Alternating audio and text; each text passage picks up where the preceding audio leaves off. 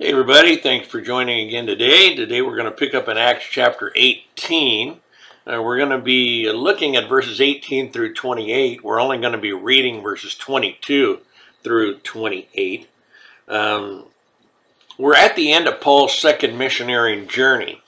And uh, in verses 18 through 22, he, he goes through a lot of different places. And as he goes through, he of course, reasons in the synagogues. He strengthens the Christians as he went. But in verse 23 is where I want us to start reading. We begin Paul's third missionary journey. It will last from AD 53 to AD 57. Uh, biblically, it will cover uh, chapter 18, 23 through 21, verse 17. And mile wise, it'll cover about 2,700 miles. That's always fascinating to me considering the way they had to travel. So we're going to start reading in Acts chapter 23, and we're going to read down to verse number 28. After he had spent some time there, he's talking about going back through to Antioch. He departed and went over the region of Galatia, Phrygia, in order strengthening all the disciples. In verse 24, now a certain Jew named Apollos, born at Alexandria, an eloquent man, mighty in the scriptures, came to Ephesus. This man had been instructed in the way of the Lord, and being fervent in spirit, he spoke and taught accurately the things of the Lord, though he knew only the baptism of John. So he began to speak boldly in the synagogue. When Aquila and Priscilla heard him, they took him aside and explained to him the way of God more accurately. And when he desired to cross to Achaia, the brethren wrote, exhorting the disciples to receive him. And when he arrived, he greatly helped those who had believed through grace. For he vigorously refuted the Jews, publicly showing from the scriptures that Jesus is the Christ. So Aquila and Priscilla are now traveling with Paul and they meet a man by the name of Apollos.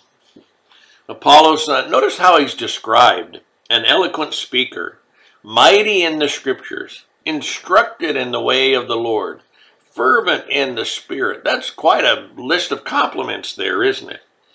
But even among all those compliments, there was something that was still a problem. He didn't know the scriptures completely. He only knew when it came to baptism the baptism of John. And we'll speak more about this in chapter 19.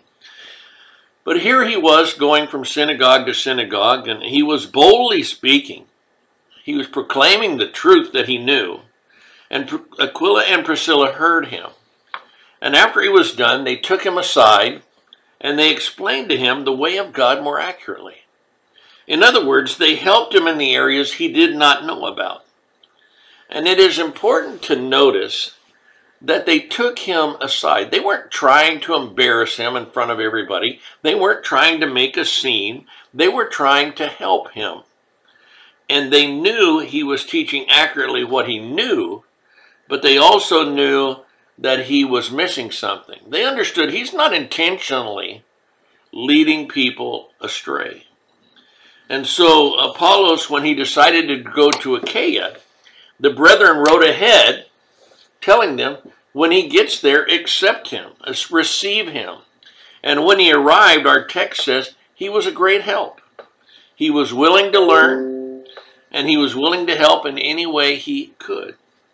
It says he refuted the Jews, showing them from scriptures that Jesus is the Christ.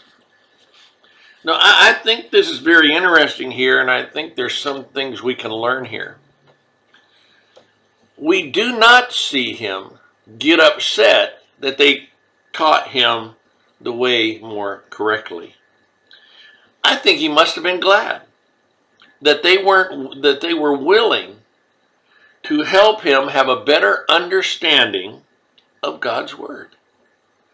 This is a great example for us don't get angry when someone comes to us and says, you know, uh, you had a lot of that was true, but you missed something. Or you know, they want to try to help you in, an, in another area. We shouldn't get angry at that. We should be thrilled that they love us enough, that they care about us enough, that they're willing to correct us. And if you're the one doing the correcting, there's another example here for you to be like Aquila and Priscilla. Don't make a scene, but take the person aside privately. Now, if it was a false teacher, if he was intentionally trying to lead folks astray, then there would be nothing wrong with them saying right away, you need to stop. What you're teaching is not right. But that was not what was going on at all. He knew the scriptures. The only thing he didn't know, all he did know um, when it came to baptism was the baptism of John, not the baptism of Christ.